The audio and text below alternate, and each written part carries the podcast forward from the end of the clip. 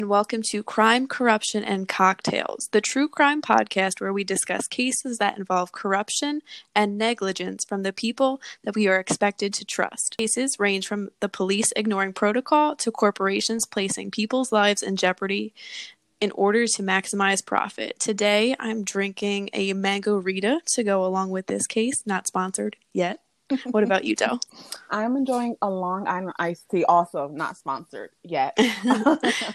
Perfect for a hot summer day like we're having. Always. I can't wait for the season to be over. Mm-hmm. so, on this week's episode, we will be discussing the tragic case of JonBenét Ramsey. This case shocked the world and has led to numerous questions about what happened to the young beauty pageant contestant.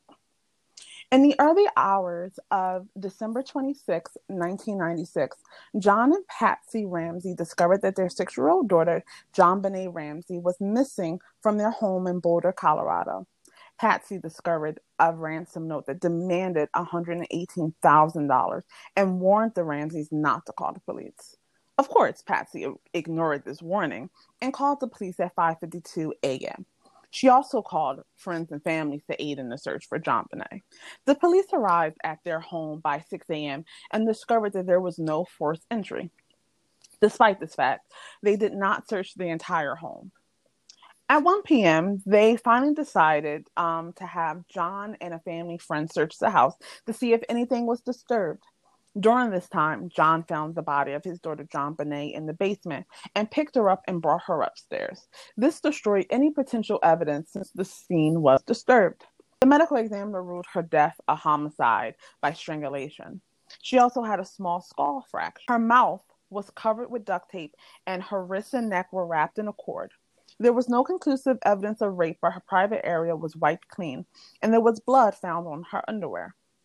The coroner did find pineapples in her stomach, although Patsy did not remember giving her pineapples. Her brother Burke did have a bowl of pineapples on the night of the murder. The Ramseys always maintained that Burke was in his room the entire night. The Boulder Police Department made several errors that one can reasonably infer caused this case to not be solved. First, the police did not search the entire home when they arrived on the scene. They shared evidence with the Ramseys even though there was no forced entry entry into the home. Parents are typically the first suspects in disappearances or harming of a child. Uh, they only restricted access to JonBenét's bedroom, even though this house was huge. I've, it's like double digit number of rooms in the house. Uh, they also allowed the Ramseys and family and friends to openly walk around the house, even though this was an active crime scene. This contamination destroyed any evidence that JonBenét's murderer could have left behind. The police consistently went back and forth on whether they considered the Ramseys responsible, and this caused valuable time to be wasted. The Ramseys weren't even questioned by police until five months after this happened. Uh, this time gave whoever was responsible more time to distance themselves from the case. So, yeah, it definitely seems like the Boulder Police Department everything that is laid out for a police department to do when investigating either a kidnapping or murder, they ignored. Mm-hmm. Like they arrived on the scene and didn't search the entire home, even though a child was either missing or harmed. Um, they allowed people to trample on evidence. There was things where um, they were sharing evidence with the Ramseys, and I'm like, you don't know what's going on, and you are definitely giving up way too much information. Yeah, um, one hundred percent. And the Ramseys, for people that don't know, they were a very, very wealthy family, like multi-millionaire family in this area. So, could that have been a reason why maybe the f- police disclosed some more information? Possibly. Um, I don't know. I know that the area of Boulder is a wealthy area. I'm not sure if a lot of crimes are committed there, so there could be some inexperience on the police's to on the police's part. But at the same time, it is basic police work to restrict people from an area that is an open crime scene. Right. I mean, watch 15 minutes of a cop show and you'll know that. Like, yeah, exactly. taper the scene off, do something. It was so weird because it was like not only were they not searching the area themselves, when they finally decided that it was time, like, hey, we should search this entire house, they had what could have been their primary suspect and one of his friends do it, which of course mm-hmm. led to the body being moved. So it's like, what? And okay, the body was moved, but you don't know. You see a grieving father, he probably cried over the body, probably hovered over her. You know, so many things went wrong with the police and them just was like, oh, okay, well, whatevs. We're we're just gonna do whatever we want. Um and so of course this case hasn't been solved. And there's several theories associated with this case. Um, these theories are purely speculative and we may never know what really happened. Um, please keep in mind that all persons are presumed innocent until proven guilty in a court of law. And the two main theories in this case breaks down to it being the family or it being an intruder. Of course, the family theory focuses on whether it was John, Patsy, or Burke, or a combination of them that were responsible for John JonBenét's death. There are several pieces of evidence that support this theory. The ransom note included the exact amount of John's bonus from work. Um, and when they did the handwriting analysis, Patsy's results came up as inconclusive. Also, the ransom note was written on stationery from inside of the house there was a lack of footsteps in the snow around the home, which was definitely odd because it was um, in the middle of winter and it was a lot of snow on the ground. Um, and the garrote that was wrapped around John JonBenét's neck was actually made from items inside the home. The second theory is that someone who was a stranger to the family was responsible for JonBenét's death. Uh, there was a boot print found that didn't match anyone from the family, and the DNA that was pulled from the blood drops that were found on her underwear was determined to be from an unknown male. Uh, John and Burke Ramsey did not match that sample. Um, and when they did further testing, it indicated that the sample may have come from two males instead of one, which totally, you know, blows this case wide open. Because what if there was more than one person that committed this crime? Uh, would that make it easier or harder for it to be covered up?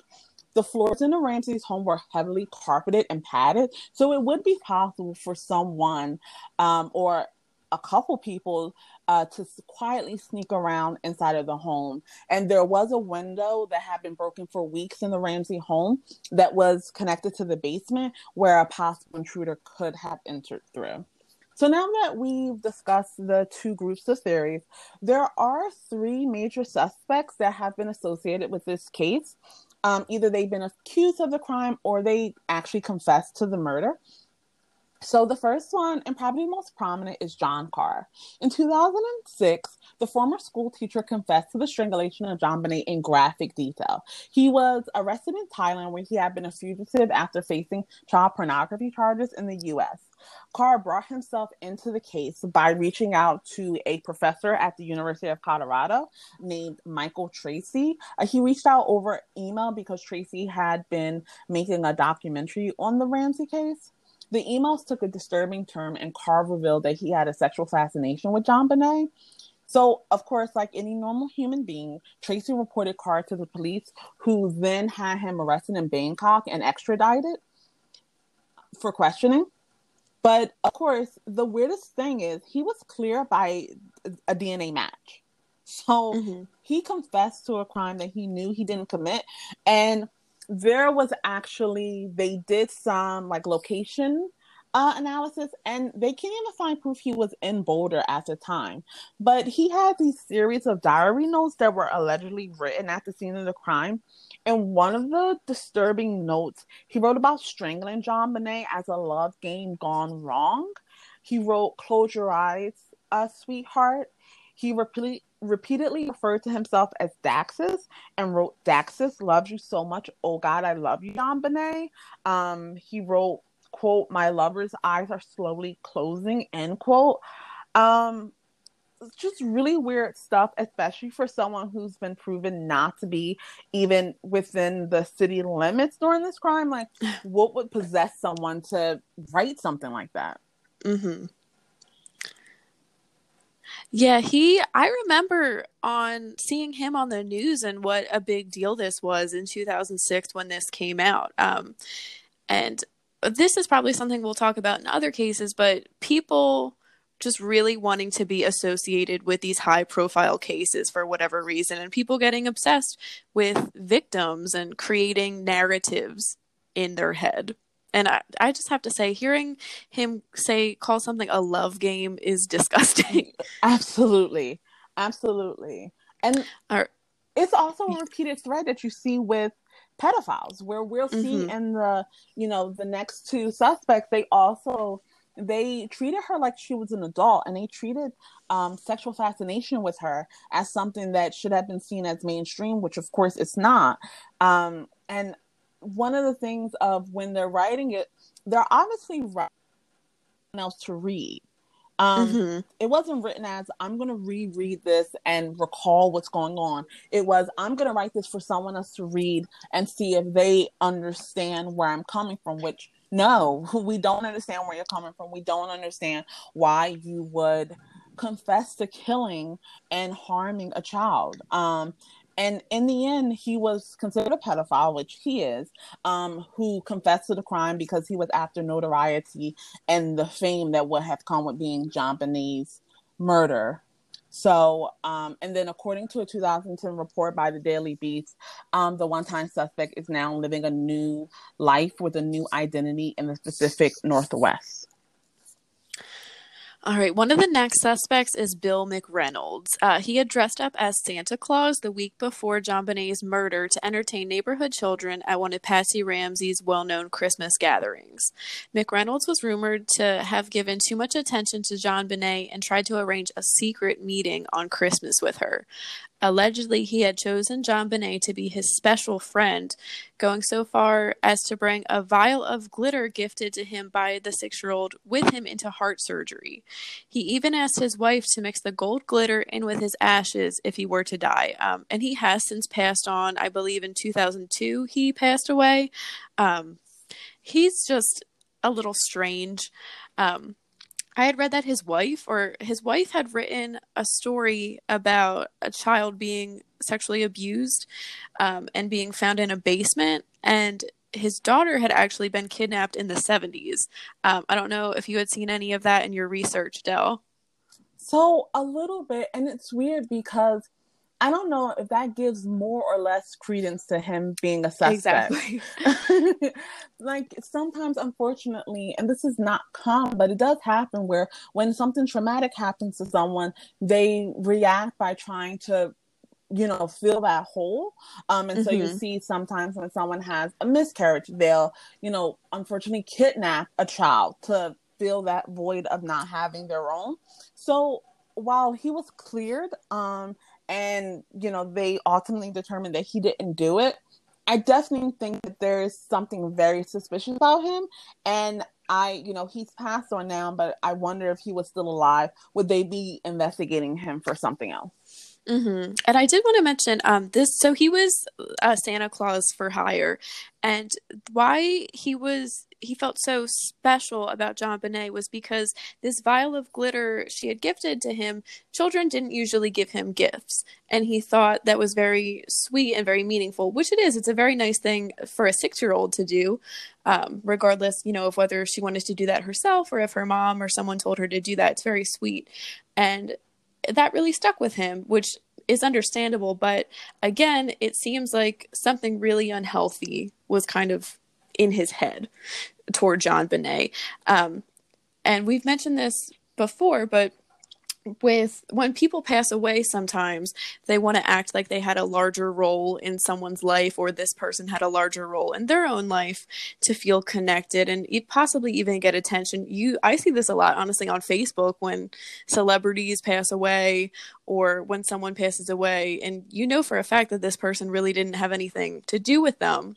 Um, i guess it's a coping mechanism but i think that was possibly going on with mick McReynolds yeah and i mean it's one thing if you are grieving a celebrity that you brought into your life and that you build a connection with. Um, I remember mm-hmm. when Kobe Bryant passed, he was my favorite basketball player. I mm-hmm. always loved him. He's actually the reason why I would watch games. And oh, when wow. he retired, I stopped really watching because I watched it for him. So when he passed, I was really emotionally affected by it. But of course, that doesn't happen with every celebrity you know it's only the ones that you actually build a connection with. But mm-hmm. you have some people where it doesn't matter who the celebrity is.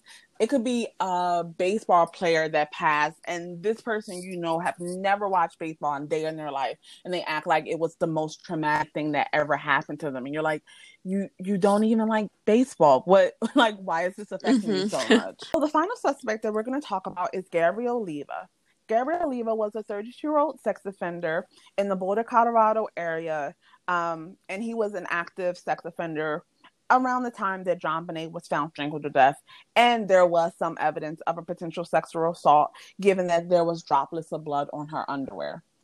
The convicted pedophile had been living in the area on and off, and the police allegedly found a magazine cutout of JonBenét Ramsey in his backpack after he was apprehended on a separate drug charge in 2000. Oliva's high school friend Michael Vale stepped forward with an allegation supporting Oliva's guilt. Vale claimed that not long after the murder, Gary had called him and confessed to the murder, stating, quote, I hurt a little girl. Vale revealed to In Touch magazine that he was particularly disturbed about how the knots used to fashion the garrote that strangled JonBenét were similar to those used when Gary attempted to choke his own mother with the t- a telephone cord. Vale said, quote, My blood ran cold when I read that. Now, Gary Oliva was cleared by DNA testing for the murder, but he was charged with two counts of sexual exploitation of a child for possessing child pornography in a separate case. And he's still um, in jail for that today, where honestly, I would say he rightfully belongs if he's to, you know, be a predator. So now uh, we'll talk about what our personal theories for this case are. Um, I, like a lot of people, think that the family was involved. I'm not as positive about that as I used to be. Um, but to me, the biggest piece of evidence that I cannot shake is the ransom note. The fact that Patty's handwriting couldn't be ruled out, the fact that it was on paper from within the house and written with a pen that was from within the house. Um, the letter also makes no sense. It's three pages long. There's lines from movies. It seems like someone was writing it quickly in a hurry, not really, you know, knowing what they were doing. And that doesn't necessarily mean the family was doing it. Someone else could have, you know, taken that paper from the house if they were familiar with the Ramseys and maybe done it on their own. I don't know. That seems like a bit of a stretch to me, but again, that ransom note is the most damning piece of evidence. They had also found evidence of practice notes too, and they actually found part of a practice note in the Ramsey house. Um, it just seems far fetched that someone would go in, either hold her captive or murder her, and then spend extra time in the house to write this letter. Uh, it's you're running the risk of getting caught doing this. Um, I do wonder if Patsy did, in fact, write, if she did write the letter, if she included that exact amount of John's bonus to throw the police off and maybe make them think someone was stalking them and knew this information. Um, I know that there's a very famous theory, the pineapple theory, that Burke was eating pineapple and JonBenét took a pineapple from him and he was angry and he hit her with a flashlight. That's plausible to me. We've seen other families cover up crimes for children in order to protect them. Um, the Ramseys were very much about appearances, uh, physically and literally appearances. Um, other than that, I don't really know what the family's motive would be, uh, but I have heard from experts that have analyzed this case that they do believe it was some type of accident. Um, and if they did it, they really didn't do a good job of hiding evidence. You know, if they had this paper in the house, you could have hidden it some more. And if it was the flashlight, you could have hidden that better. There is a bit of a sexual nature to the crime, which does make me question if it was them. Obviously, family sexual abuse is very common, so we can't necessarily rule that out. Um, if it wasn't the family, I do think it was Oliva. Um, it seems very coincidental that he, not coincidental, I guess, but it's just strange that he would say, I heard a child, I heard a girl the night after, you know, JonBenét was attacked, and there was apparently no other crimes that were reported of girls being hurt in some way in the Boulder area. Also, the garrote um, seems like maybe that was his signature. Uh, if he was using that to attempt to choke and hurt his mother, you know, that's pretty crazy. And he does, like Dell mentioned, have that history of child abuse and pornography. Um, and again, if you are innocent, why are you going to claim to have hurt the girl? It just, you know, why would you go ahead and do that to a friend? What What is your purpose other than, I guess, attention seeking behavior? Um, and again, we do know that people get obsessed with cases like this and want attention, so that could possibly be it. Um, but I'll stop rambling and I'll say that I do think the family has something to do with JonBenét's death. So, Jenny, I'm actually on the opposite side. I okay. truly think that it was an intruder. Um, and I think that one of the main things um, that I was looking at was the fact that, okay, yeah, the ransom note was written, and that looks really bad. But it could have just been a thing of, obsession. So, an intruder breaks into the Ramsey home with the goal of kidnapping JonBenét. She was in the public eye, and a disturbed person could have developed an unhealthy obsession with her.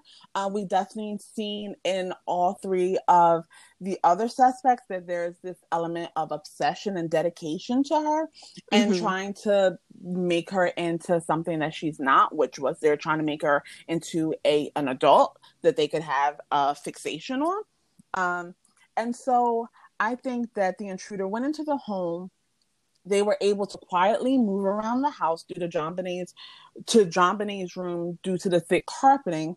I think that um, she was sleeping, and they eventually was able to get her down to the basement. But then she woke up and got spooked, and then it was something where their intention wasn't to kill her, but because they got spooked, they did kill her and um, they sexually assaulted her also. Mm-hmm. Um, I think because of you needed to know the layout of the room, you needed to know where certain things were. I do think that JonBenét's murderer was someone who had been in the house beforehand in some way, shape, or form. And during their previous time in the home, they studied the layout because there's no evidence that they didn't know where they were going. Like mm-hmm. the person went directly to JonBenét's room.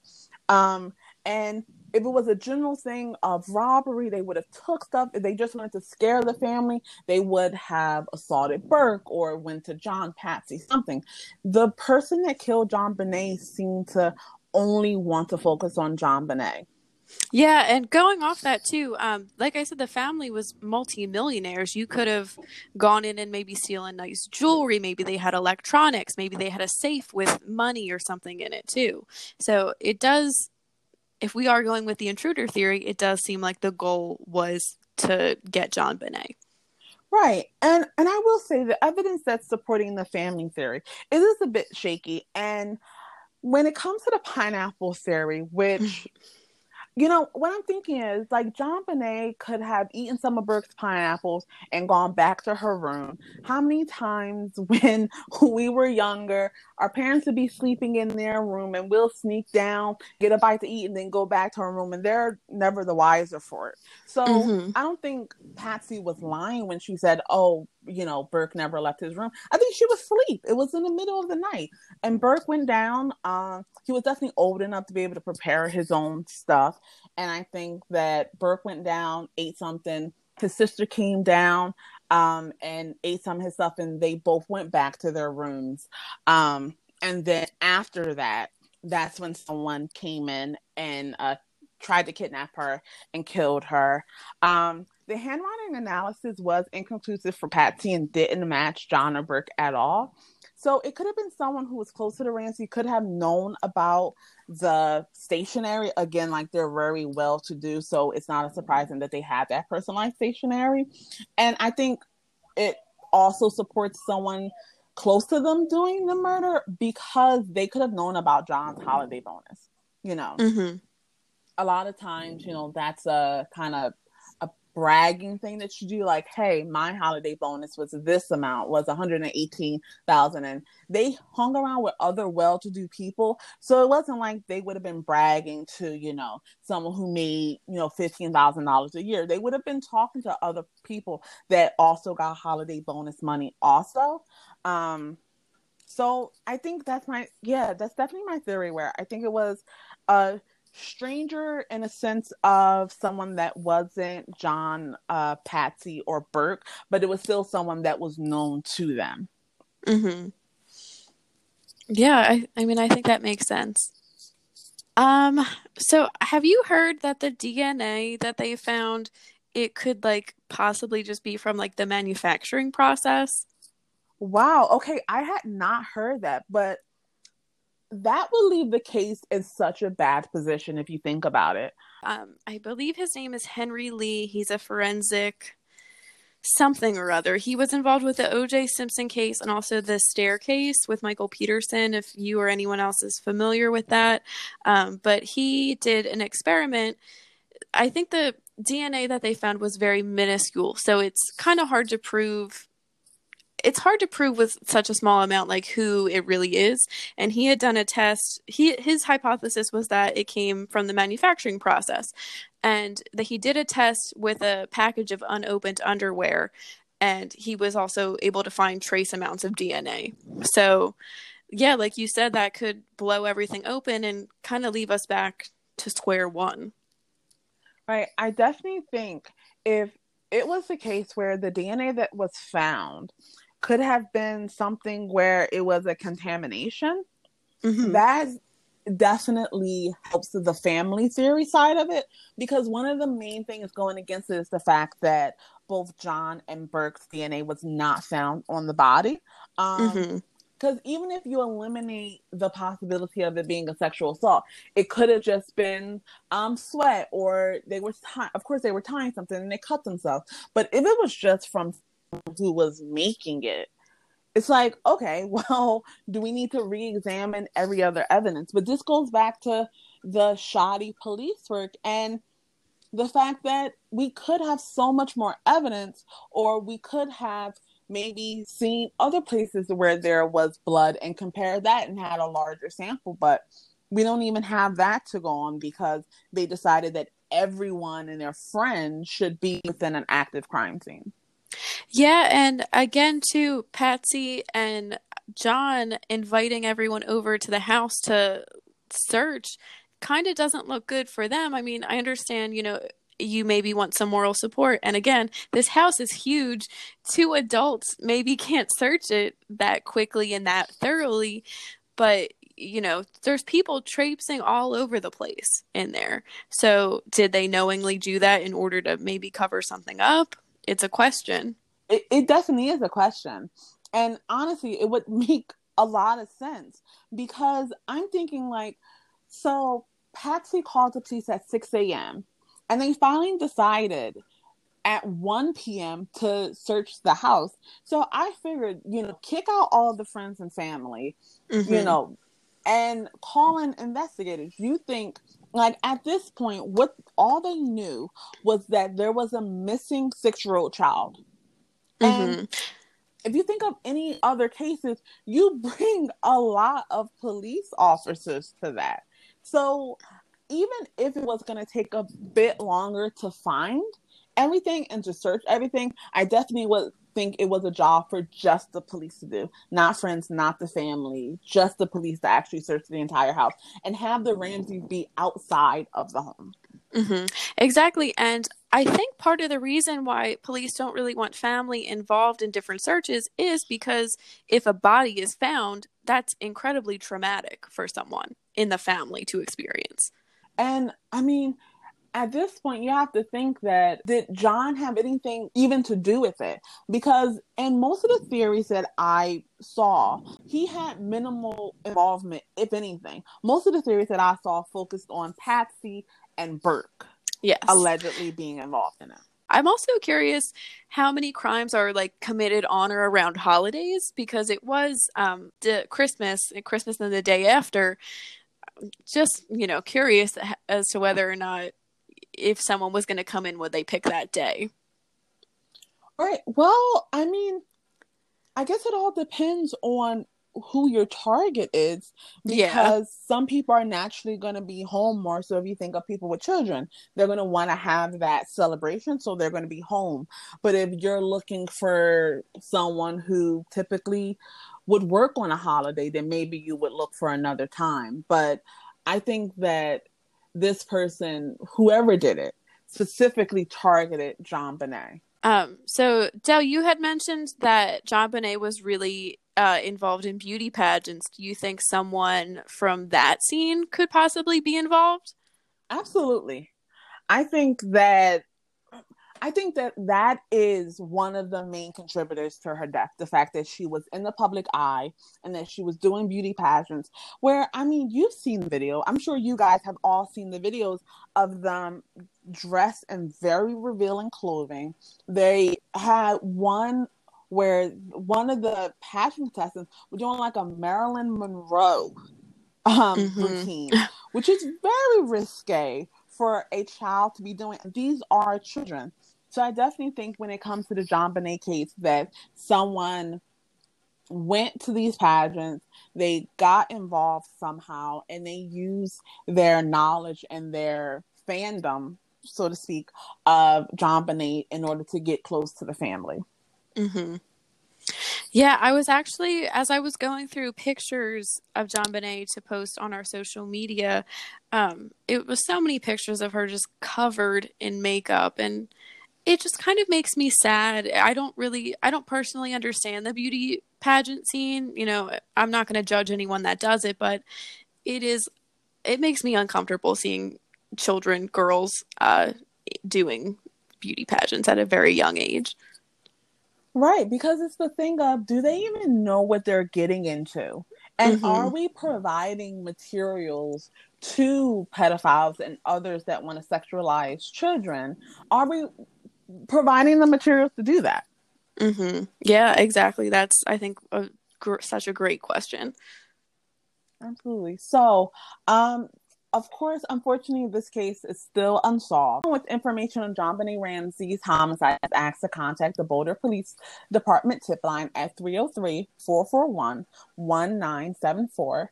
Again, that's 303 441 1974 or to email Boulder's Most Wanted at bouldercolorado.gov. If you have information but you want to re- remain anonymous, you can contact the Northern Colorado Crime Stoppers at 1 800 222 TIPS. Again, that's 1 800 222 TIPS. All right, that wraps up this week's case. Sources for this week's case can be found in the show notes. Thank you all for listening. Please subscribe. You can find us on Podbean, Apple, and Alexa Podcasts. You can also follow us on Instagram at Crime Corruption Cocktails and on Twitter at Charade Inc. Please consider donating to our Patreon. This will help us get better equipment and bring higher quality content to you. Thank you again. We'll see you next week. And as always, stay safe.